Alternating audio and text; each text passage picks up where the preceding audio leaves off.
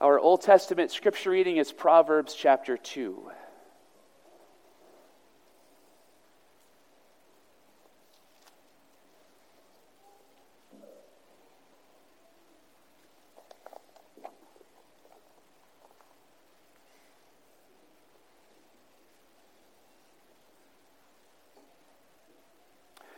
The text for our sermon is going to be from Ephesians 6, the language of Proverbs functions very much as a foundation for what the Apostle Paul says in that passage. Proverbs 2. My son, if you receive my words and treasure up my commandments with you, making your ear attentive to wisdom and inclining your heart to understanding. Yes, if you call out for insight and raise your voice for understanding, if you seek it like silver and search for it as for hidden treasures, then you will understand the fear of the Lord and find the knowledge of God. For the Lord gives wisdom. From his mouth come knowledge and understanding. He stores up sound wisdom for the upright. He is a shield to those who walk in integrity, guarding the paths of justice and watching over the ways of his saints. Then you will understand righteousness and justice and equity, every good path. For wisdom will come into your heart, and knowledge will be pleasant to your soul. Discretion will watch over you, understanding will guard you, delivering you from the way of evil, from men of perverted speech, who forsake the paths of uprightness to walk in the ways of darkness, who rejoice in doing evil and delight in the pers- perverseness of evil, men whose paths are crooked and who are devious in their ways. So you will be delivered from the forbidden woman, from the adulteress with her smooth words, who forsakes the companion of her youth and forgets the covenant of her God. For her house sinks down to death, and her paths to the departed. None who go to her come back, nor do they regain the paths of life. So you will walk in the way of the good, and keep to the paths of the righteous. For the upright will inhabit the land and those with integrity will remain in it. But the wicked will be cut off from the land, and the treacherous will be rooted out of it. This is the word of the Lord. Thanks be to God. Our New Testament reading is Ephesians 6. We're going to begin at verse 1, and slightly different than what the bulletin says, we're reading through verse 4. There's simply too much going on here to follow my initial schedule. I promise we will return at some point to verses 5 through 9. I'm not quite sure when yet, but we will, we will get there later in the series. This morning, Ephesians 6, verses 1 through 4. Children, obey your parents in the Lord, for this is right. Honor your father and mother. This is the first commandment with a promise that it may go well with you and that you may live long in the land. Fathers, do not provoke your children to anger, but bring them up in the discipline and instruction of the Lord. This is the word of the Lord. Thanks be to God. Let us pray.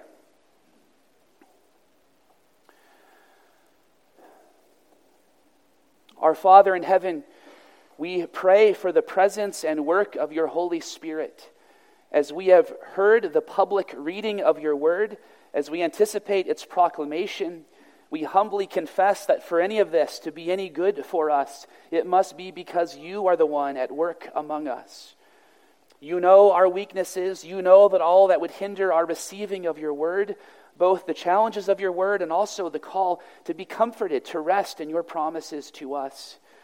And so we pray that you would clear away all of those challenges, that we might hear and receive what you have for us as your gathered church this morning. Do all of this for us through this, the preaching of your holy word. For we pray in Jesus' name. Amen.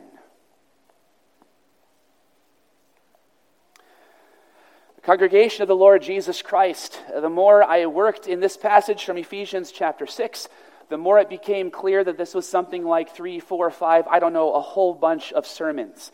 And so this morning, we are focusing just on these first four verses.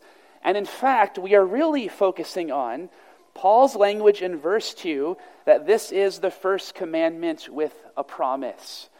We are simply going to meditate this morning on this language of promise combined together with this commandment that God gives to his people, being challenged, being comforted by the fact that all of it begins with this one word.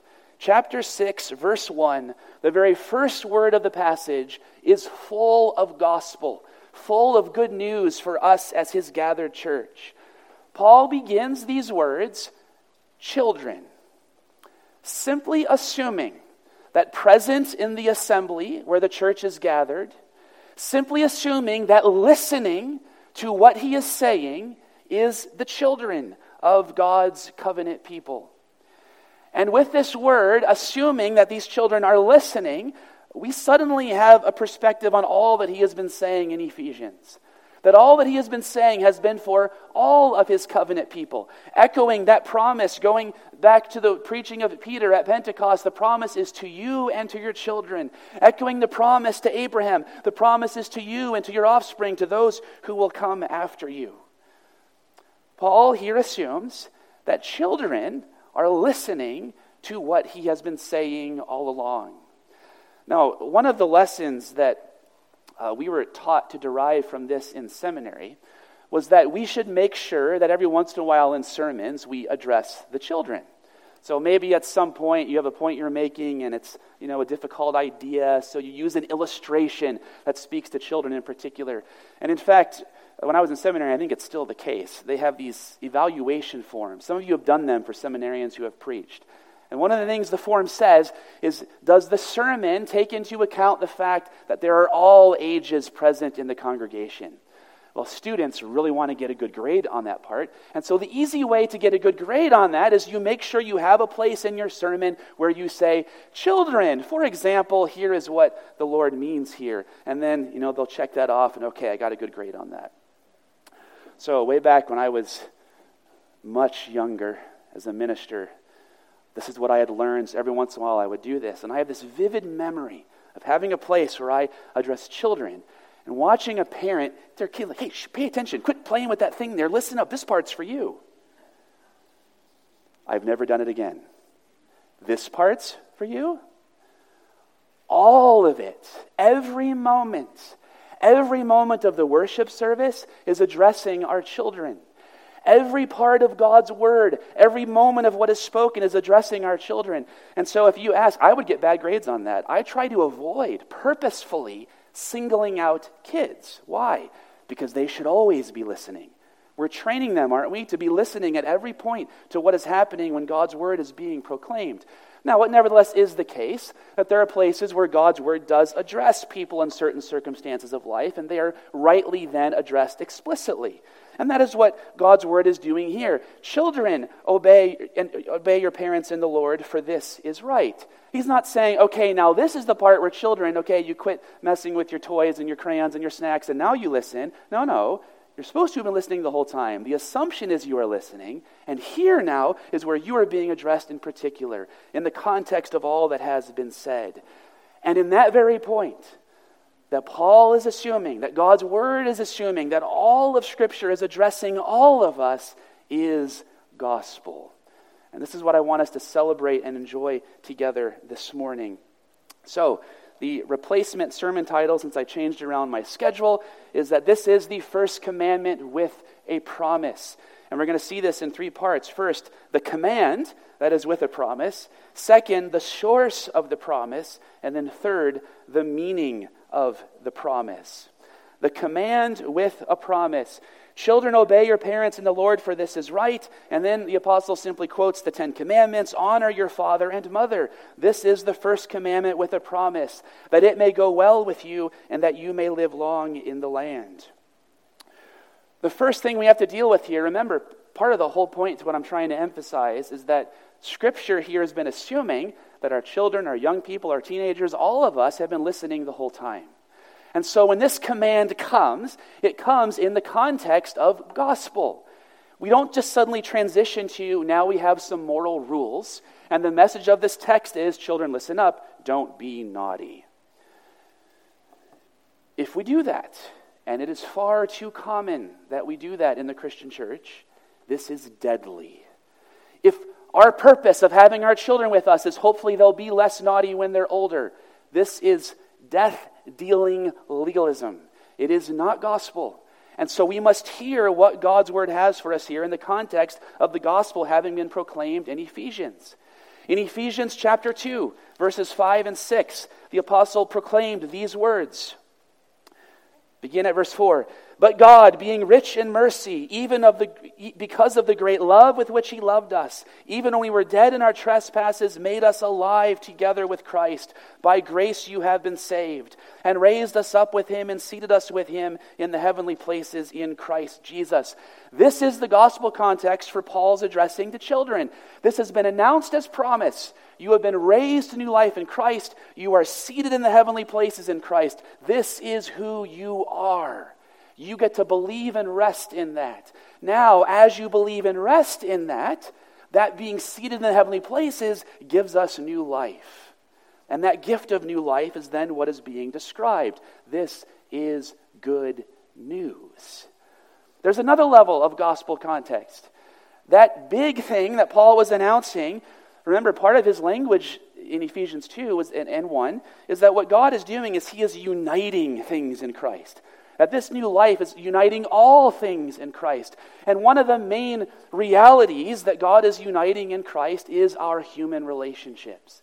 He is restoring people to each other. And so, what he's doing in this whole section of Ephesians is he's giving examples of what it looks like for human relationships to be transformed by this good news. God is making us new in Christ. That affects how we live together.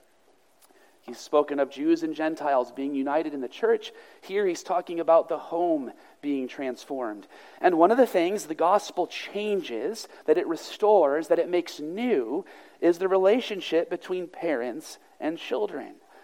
Now, there is so much that can be said here in this context, obviously, about how this relationship is transformed, how it is made new in Christ.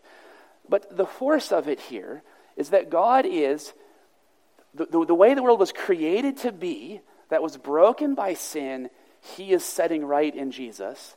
And He gives us, by His Spirit, the beginning of that life as it ought to be. Indeed, for children in particular, this is another level of gospel context.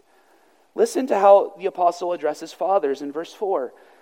Fathers, do not provoke your children to anger, but bring them up in the discipline and instruction of the Lord. In ancient Roman culture, we spoke of this earlier regarding husbands and wives, the father had something like unlimited control, power. And what the scriptures are doing is limiting that. It is curtailing that. It is correcting that abuse in the culture. And the same thing is happening here for, for fathers. Notice who is to be obeyed in verse 1? Parents, including mothers.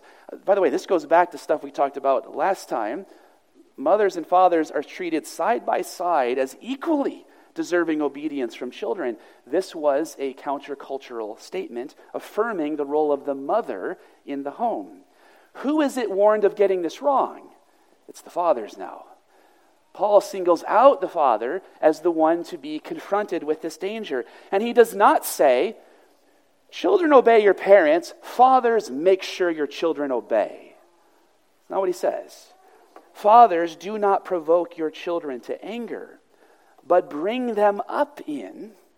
And now, the word discipline here, we ought to hear in the broadest sense possible the discipleship, the following of Jesus, the living in the way that is good to live in. Bring them up in the discipline and instruction. The word here translated instruction also is a very broad, the fullness of life, of what life ought to be.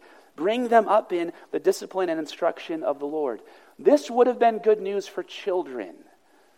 Children were being told, here is what your father is called to do. Not to provoke to anger, but to bring up in something. And by the way, what beautiful good news language is that? Not bring them so that one day they'll get there. Not raise them so that hopefully one day they'll get into this thing that is whatever this way is of the Lord. No, no, the language of it says they're in it. Bring them up in it. Why is Paul so confident that the children are in this way to be brought up in this way? Because they are the covenant children. They are those who have received the sign of baptism, been welcomed as part of the covenant people. And so, right there is gospel context, good news that whatever is happening in the raising, the discipling, the instructing of children is bringing them up in something that I realize it may sound obvious to say, but we take it for granted that they, in fact, are in which is that uh, uh, the instruction of the Lord. All of that is gospel context. The death and resurrection of Jesus, God is restoring relationships. That includes the home, and that includes this atmosphere being cultivated for the raising of children in, this, in, in, in the ways of the Lord. The gospel context of the command. We have to make sure we hear the specific language of the command. Again, point one here, the, the command with a promise. We're going to get to the promise, but we need to make sure we're hearing the command rightly. There's actually two versions of it in our text. Verse one, children, obey your parents. Now, this would be the way of addressing especially younger children, where part of the way of wisdom is to do what you're told. But obedience here means far more than that. For the goal of parents, what were we just told, is to bring them up in a way well, that doesn't just mean do what you're told. One of the ways children obey their parents is by embracing that way as their own, as living in that way, following that way, in such that they are not needing to do what they are told because they don't need to be told, because they have embraced the way. That word obey anticipates all of that as children grow older. And so, and we, we learn this so clearly from Proverbs, right? Where the language of Proverbs is a way that is good, not simply do what you're told arbitrarily or randomly at every point, but rather look, this is the good way. Embrace that way. Parents must be especially careful to hear the word obey in that way as children grow older. It can be tempting to want to control simply by way of moment by moment demanding obedience, neglecting what this scripture envisions, which is a maturing, a being brought up in a way that they increasingly embrace as their own. But then, notice that the commandment that Paul then quotes, verse 5, says it differently. The word is not obey, but honor. And honor, of course, has in view a much broader category. This is something that applies to us for all of life. No matter how young or old we are, honoring our father and mother matters. Whether that means caring for them in old age, one of the primary ways this would envision that you honor your father and mother is by continuing on the way that is good when you are no longer obeying them.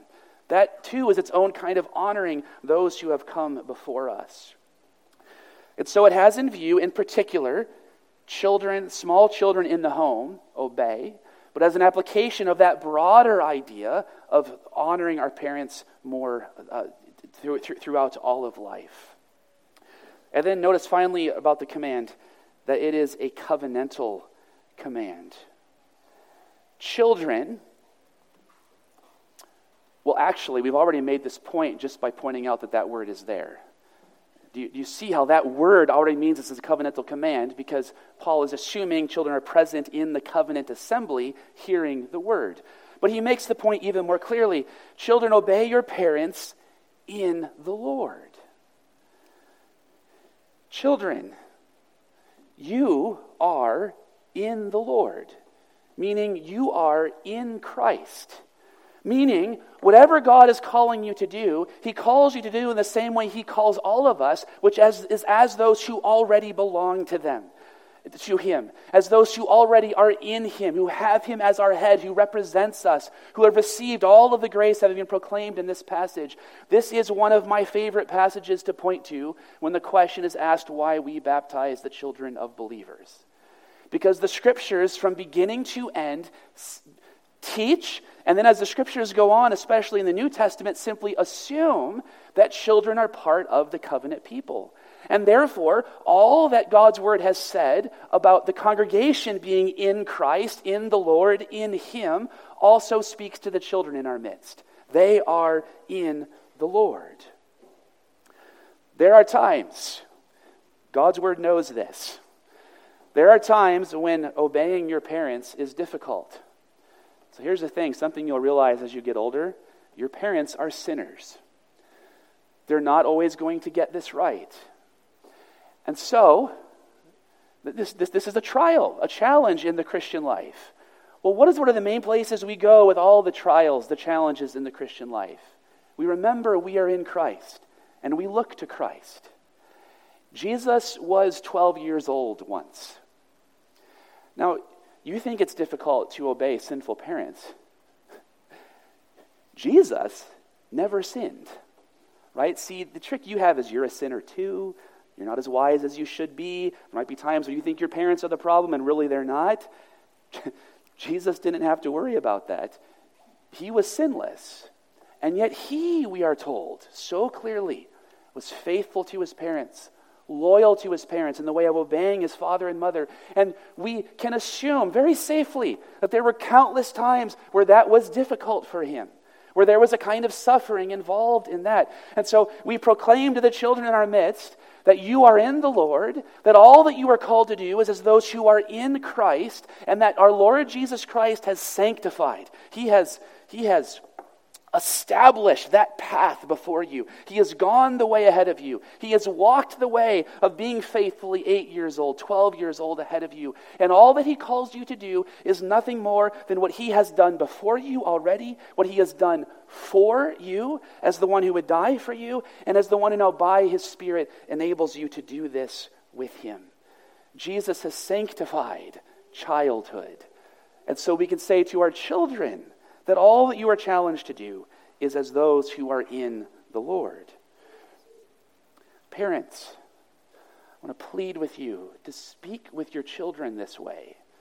And I don't just mean explicitly, I mean the tone of your address to them, the way you correct, the way you exhort, the way you encourage ought to be permeated with this confidence in who they are in Christ. You are not trying to stir up doubt. You're not trying to question their faith. You're not trying to say, Do you really believe? Rather, you're saying, Believe. Rest in what God has promised you. And you see, that's not just a matter of what you say, but it's a matter of all of our exhortations, all of our corrections, all of our encouragements should be surrounded with or be permeated by this confidence that we address our children as those who the Lord has claimed as being in Him. And I, I, want, I want to press this point that this is about the aroma of the home more than it is about specific things that are said at specific times. That our children grow up with a sense of belonging, with a sense of clear identity. I mean, we know we're in a cultural moment where Identity is something of a buzzword that we talk about. And we know there are many growing up with a sense of anxiety and fear and disconnection and unrootedness because we are in many ways identityless, rootlessness. And it's one of the ways we must avoid the culture war mode with these things because there's so much suffering involved in this. And what we proclaim is the good news that in Christ we receive a secure identity. And one of the gifts, the treasures we have uh, discipling children in the midst of the covenant is that language of identity. You are in the Lord. Start there. All that we're called to do, we're all called to do difficult things, to persevere in difficult ways, no more or less than our children. And the only way we can do it is because of how the scriptures here address us in the Lord. We belong to Him. He has given us His promises, and therefore we can persevere in the way of following Him. My favorite way to summarize all of this is that we encourage, we teach our children from the very beginning to say the same things we say. To say, Our Father who is in heaven, hallowed be your name. To say, I believe in God the Father Almighty. To say with Lord's Day 1, my only comfort in life and in death is that I belong to my faithful Savior, Jesus Christ. It is these expressions of faith that we cultivate in our children, that from that foundation, surrounded by that comfort, they then hear the call to follow the way that is good. The command with the promise. Second, the source of the promise. The source of the promise. What do I mean by that? Well, obviously, it's from God. But what I mean here is when Paul gives the promise, it's in quote marks in your text. He is quoting something else. What is that something else that he is quoting? Verse 2 Honor your father and mother. This is the first commandment with a promise that it may go well with you and that you may live long in the land. He's quoting the Ten Commandments. He's quoting the fifth commandment from Deuteronomy chapter 5 as Israel's about to go into the promised land. And speaking to children in particular, he says, Remember, this commandment that you are given is given with a promise. And he sets forth that promise as being one of the things meant to encourage, to motivate, to strengthen them in that way. The source of the promise, Paul quotes the Ten Commandments. This is full of beautiful theology, full of meaning and depth of what God's word is doing when it quotes Deuteronomy chapter 5, addressing the church today. Uh, first, a bit of an issue we have to clear away. Uh, when Paul says this is the first commandment with a promise, the challenge is that there's also, well, let me show you this actually here.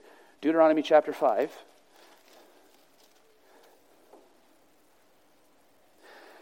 The challenge is that when it comes time for the second commandment, so the first commandment, no other gods, second commandment, don't worship God through images, he says this uh, for I, the Lord your God, am a jealous God, visiting the iniquity of the fathers and the children to the third and fourth generation of those who hate me, but showing steadfast love to thousands of those who love me and keep my commandments.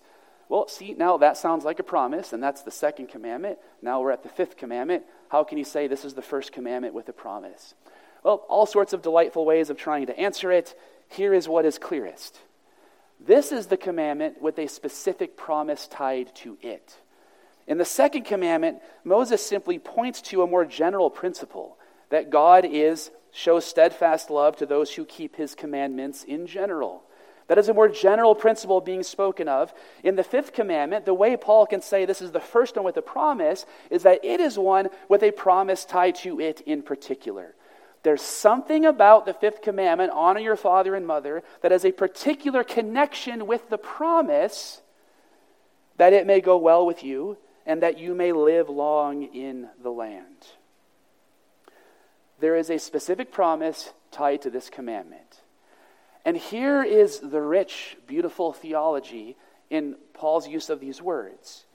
He is taking something that was spoken to Israel as they were about to go into the promised land, and he applies it directly with no qualification to the church today. He takes one of the commandments together with the covenantal structure of it, a command with a promise, a way life will go when you follow this command. And he takes that whole way of speaking and he simply wholesale transfers it over and says, This addresses the church today. God's word here is saying wondrous things about how the covenant works, about how the scriptures work, about how all of God's word fits together. It is telling us, first of all, that you have a page in your Bible that is not inspired. And that is the page that marks off the Old and New Testament from each other. That was put there by your editors. Paul's saying, no, no, all that stuff spoken then, that's talking to you. This is yours. And the dynamic, the way of the covenant that it describes is also yours. And the, the part of this that I am convinced, even in fairly scholarly theological circles, is not taken seriously enough is the directness with which Paul makes this address. That this way that the law speaks and then the way that it works addresses the church today. Well, how? How can he do that? Why can he be so sure? I hope you appreciate the strangeness of this. Israel's about to go into the land of Canaan, the promised land. And when God's word says that it may go well with you in the land, what he means is the land of Canaan you are going into. So, how does it make any sense at all to speak to churches from all the nations of the world as though that same promise applies to their children? Well, there's many ways the Old Testament signals that this would be the case.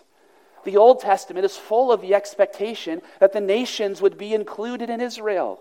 In Deuteronomy, multiple references to the sojourner in the land. being in many ways treated like a fellow Israelite, as a kind of promise that God's intention was to include those who were not Israelites, and that therefore the commands and the promises would be for them.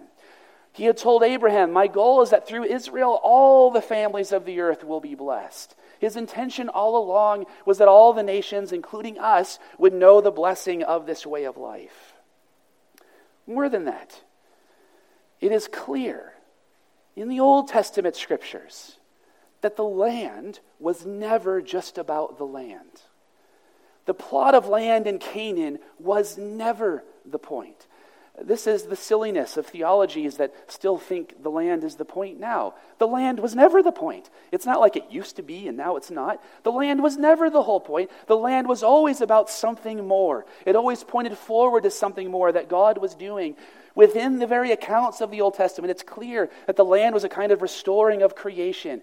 That uh, because of sin, Adam and Eve are kicked out of the Garden of Eden, and the promised land was a picture of God's work of restoring creation as it was made to be, not just for Israel, but to be a blessing to all nations.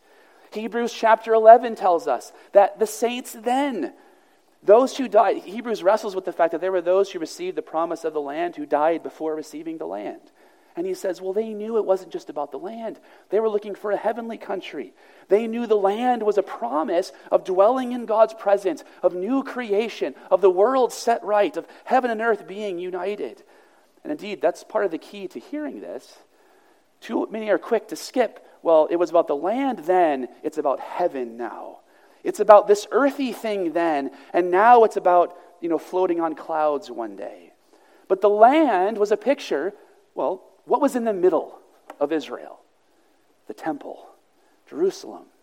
The land was a picture of God and his people dwelling together. It was a promise of that dwelling together. God was not going to abandon his creation. Rather, it was the promise of heaven and earth being united, of God's dwelling, being with his people in the new creation, the world set right.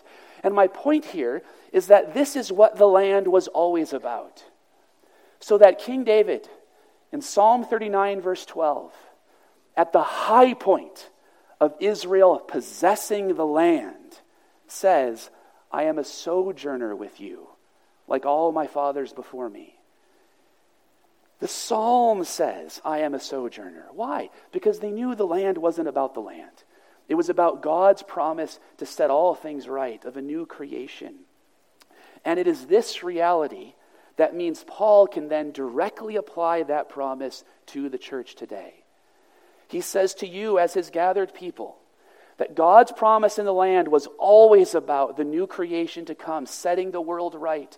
And the way of life he gives in his law is the life of that new creation. And so it remains the case, proclaimed to you more for you than it was for Israel, because it's even more clear now than it was then that this promise is for us that it may go well with you and that you may live long in the land.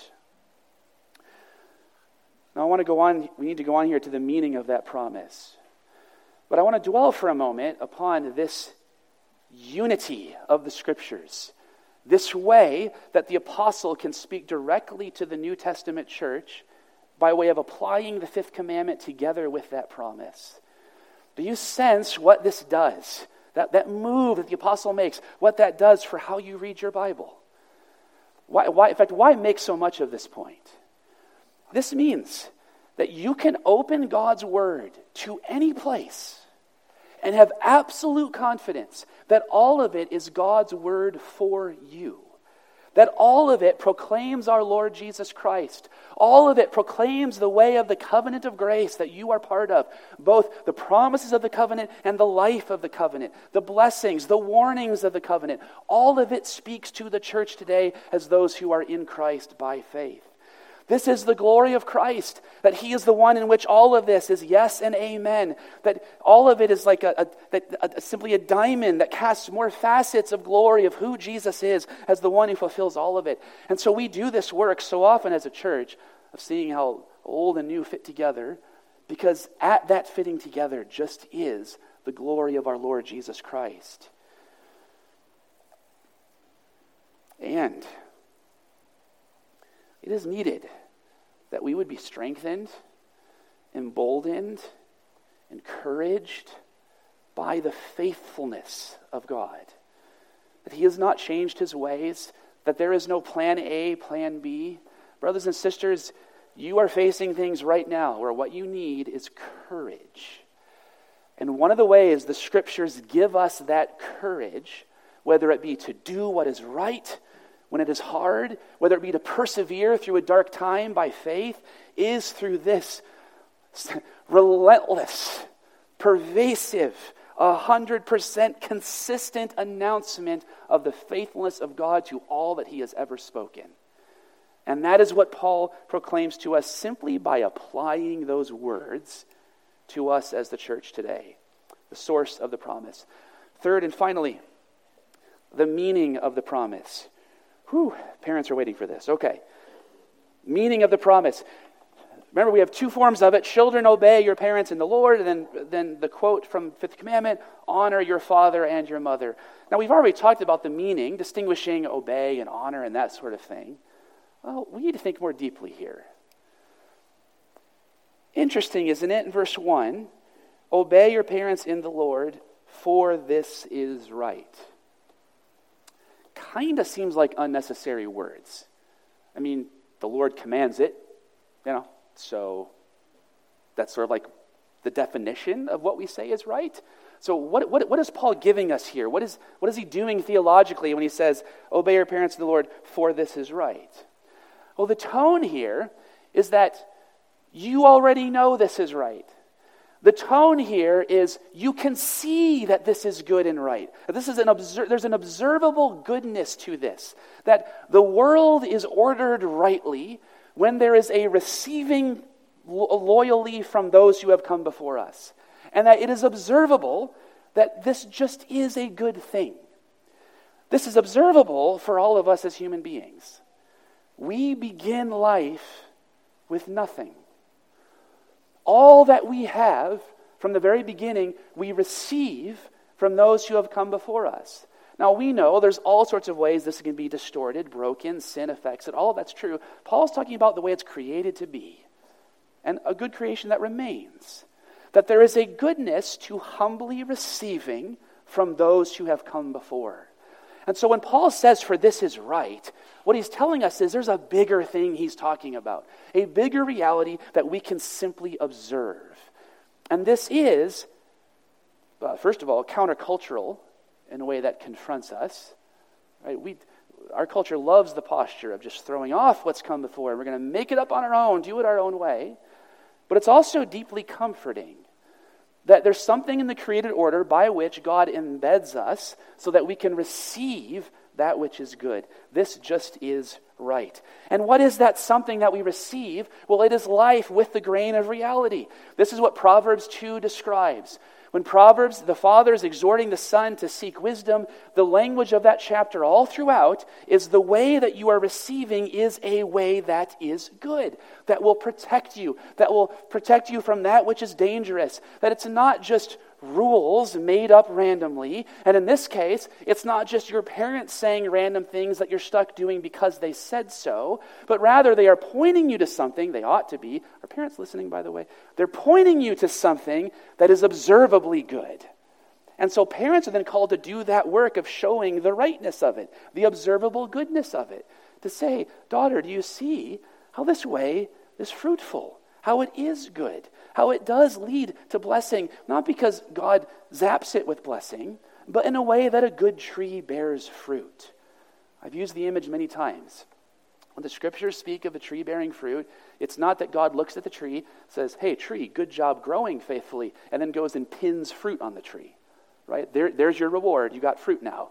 No, but it grows. The fruit is a natural consequence. Likewise, for this way that is good, the way of receiving from our parents, from those who have come before us, it is the way that just is good. The way of life as God made it to be. And I want to encourage the children and young people in our midst. It is a joy to watch you all grow up and to see you already now, in ways that I don't think you always see, benefiting from the goodness of this way. Joys in your life, dangers that you, you have been protected from. and seeing you already flourishing in the way of loving the church, loving the fellowship of God's people. It's beautiful, and I want to encourage you to enjoy it, to delight in it. You're meant to say, Look, God's word says that it may go well with you, that you may live long in the land. And brothers and sisters far younger than me, you are experiencing that. You are experiencing along that way of following Jesus in the life of the church, in the life of the home, the blessing of that it may go well with you. And God's word connects that blessing with the promise, with the command, because God's word desires for you to be encouraged. To say, Here is a blessing, a goodness I have known, and it is part of the fruit of this way. Parents, I would encourage you to encourage your children in the very same way. God's word is exhorting us to life with the grain of reality, and it is good. But there is another challenge we face at this point from God's word. I want you to hear the promise again that it may go well with you, and that you may live long in the land. You see, the promise here, excuse me, the problem here is that this promise, if you think about it a bit longer, seems patently false. What? So if you, you know, if you just seek to live in this way, the way of following Jesus, is just going to like always go well with you. You're going to live a long time. You know, has there never been an obedient child, a faithful child, a, a, a teenager embracing the way of following the Lord who hasn't suffered, had bad things happen, who hasn't died? Well, of course not. So, what does this mean? On the one hand, we want to celebrate the, the ordinary things of this life, and we embrace this way of life. It is blessed, it is good, and we can celebrate that goodness. But we also know there are plenty of examples in our midst right now as a congregation where this seems just false. I want to, well, I want to exhort you to take this seriously. Far too many Christian churches, far too many Christian homes, far too many theologies have said, follow Jesus and it'll go well. And then when bad stuff happens, what is the obvious conclusion? That was all nonsense. And countless folks in their younger years encountering those realities have shipwrecked their faith at that moment. And I want to warn you against blaming them. So often it is our tone as churches, our ways of speaking of these things that set our young people up for that very shipwrecking. By speaking simplistically, by refusing to acknowledge our own challenges, our own suffering, our own weakness and failures as those who are older and who are going before them. And so we create this atmosphere that is simply setting them up for shipwreck. So many things that the popular, I'm not sure they've ever read a book before, but still really popular atheist types, podcasting and whatnot, say, works because of things we've said faithlessly to our children, the culture we create. And so we must take this seriously. At the time the Apostle Paul was writing this, Ephesians chapter 6, that you may live long. At the time Paul was writing this, see, this is what people want to say. Oh, that's because people were dumb then. And so, like, they thought that's how it was going to go. And, like, oh, no, it didn't go that way. So they probably all stopped being Christians then anyway. People were just dumber then. What nonsense. At the time the Apostle Paul was writing this, according to one writer, 39 to 50% of children died before their 10th birthday. At the time when this was being written. And everyone knew that. That wasn't like a hidden reality. So, what was Paul saying? What was he writing? And then, regardless, you say, well, we don't live in that time. Well, to be sure, we have much better medical care, so many blessings of God's providence. But it remains the case that there is plenty of physical suffering, plenty of ways our bodies are broken and don't work as they should, plenty of ways that all of us of all ages suffer in ways we cannot make sense of. And so we must take seriously what is this saying? Well, we can begin. Remember, how did we get here in the first place? Why was God's word addressing this promise to the church today? Because the land was never about the land. It was always about promises far bigger and far more glorious than just the world as it is now. It was about this creation set right.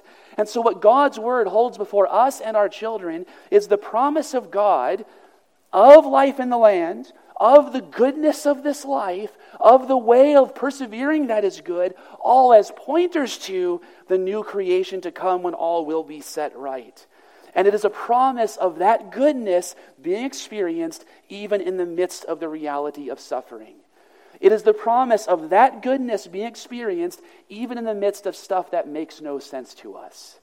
And we must be clear about this. This is not us saying, oh, look, we've got this Bible thing figured out, so now everything in life makes sense. No, it's actually quite the opposite. It's saying there is so much that doesn't make sense. And so we rejoice in the good news of the Creator as being the one who can set it right and who has acted to do so in our Lord Jesus Christ. So, to the children and young people in our midst, and to all of us, I trust that is clear to the children and young people in our midst. There are enough here that I can safely assume if we get to be together as a congregation for the length of time that I hope and pray we get to be together, there's going to be some bad stuff that happens. We can assume that. The world is broken by sin, there is a curse that remains, things are messed up. Some of you are experiencing it right now, far younger than me. How does God's word address us? Well, sister, brother, none of this detracts from the created goodness of what is being affirmed here, even at the most basic level. That even when things are bad, when things are broken, when things are messed up, the way that is good remains the way that is good. The way that is good remains the way that is flourishing and blessed in this life, even in the midst of suffering and trials. There is goodness in the way of following Jesus that when the apostle says, For this is right, can be known and experienced even then. But God's word here says so much more. God's promise to you is not that it's going to all make sense. God's promise to you is not that He has an answer for you of why this is happening right now. God's promise for you is that it will be set right, that it is part of a story, that one day in perfect fullness is good. That in the new creation to come, we look back on all of the goodness we knew in this life. Remember, it's not heaven rejecting this world, it's affirming this life. This life is good. We can look back on it and say, God has set it right. And God can set it right in a way that I cannot begin to explain to you. He's God. We're not. The one who called us into existence by his goodness can set it right by his goodness. And in the midst of that difficulty, look to Jesus. Jesus went ahead of you on this path. He was 12. He died relatively young. All sorts of things we look forward to in life, he did not get to enjoy. He has gone ahead of you on this path. And our Lord Jesus Christ has sanctified that path. He has cleared away, He has defeated all that is evil and dark and demonic that would make that path just what it is so horribly. And He calls you to follow Him on it as being the path that leads to the same glory He experienced. And then, brothers and sisters, looking to Jesus persevere. Beware the demonic temptation to shake your fist for answers, as though we are to be God. This is the temptation of all of humanity. We would be gods. Well, at that moment, when in all sorts of perfectly acceptable ways we're broken by how messed up this life is, even then, there is a dark temptation that lurks to shake our fist, demanding that we be like God. God can set it right. He has promised to set it right. He has brought all of this darkness on himself and our Lord Jesus Christ, and now he calls you to persevere in that way of following him. And you will find, as countless have found before you, that that way is good. That it is the way of life, not just because it leads to something in the future, but because it is life now. It is the good things of this life affirmed, made enjoyable, made possible by that way of following this Jesus. Brothers and sisters, I trust you have heard that as God's word addresses our children, this is nothing less than the way of the covenant for each and every one of us. All of this, God's grace, as we seek to help each other persevere along this path, looking to the day when all of us together will look back on this path and proclaim the goodness of our Creator. In the name of the Father, and of the Son, and of the Holy Spirit, amen. Let us pray. Our Father in heaven, we pray that you would help us to trust and rest in the secure identity you have proclaimed to us in our Lord Jesus Christ, and that you would enable us, all ages, gathered as your covenant people, to persevere along this way of faith. For we pray in Jesus' name, amen.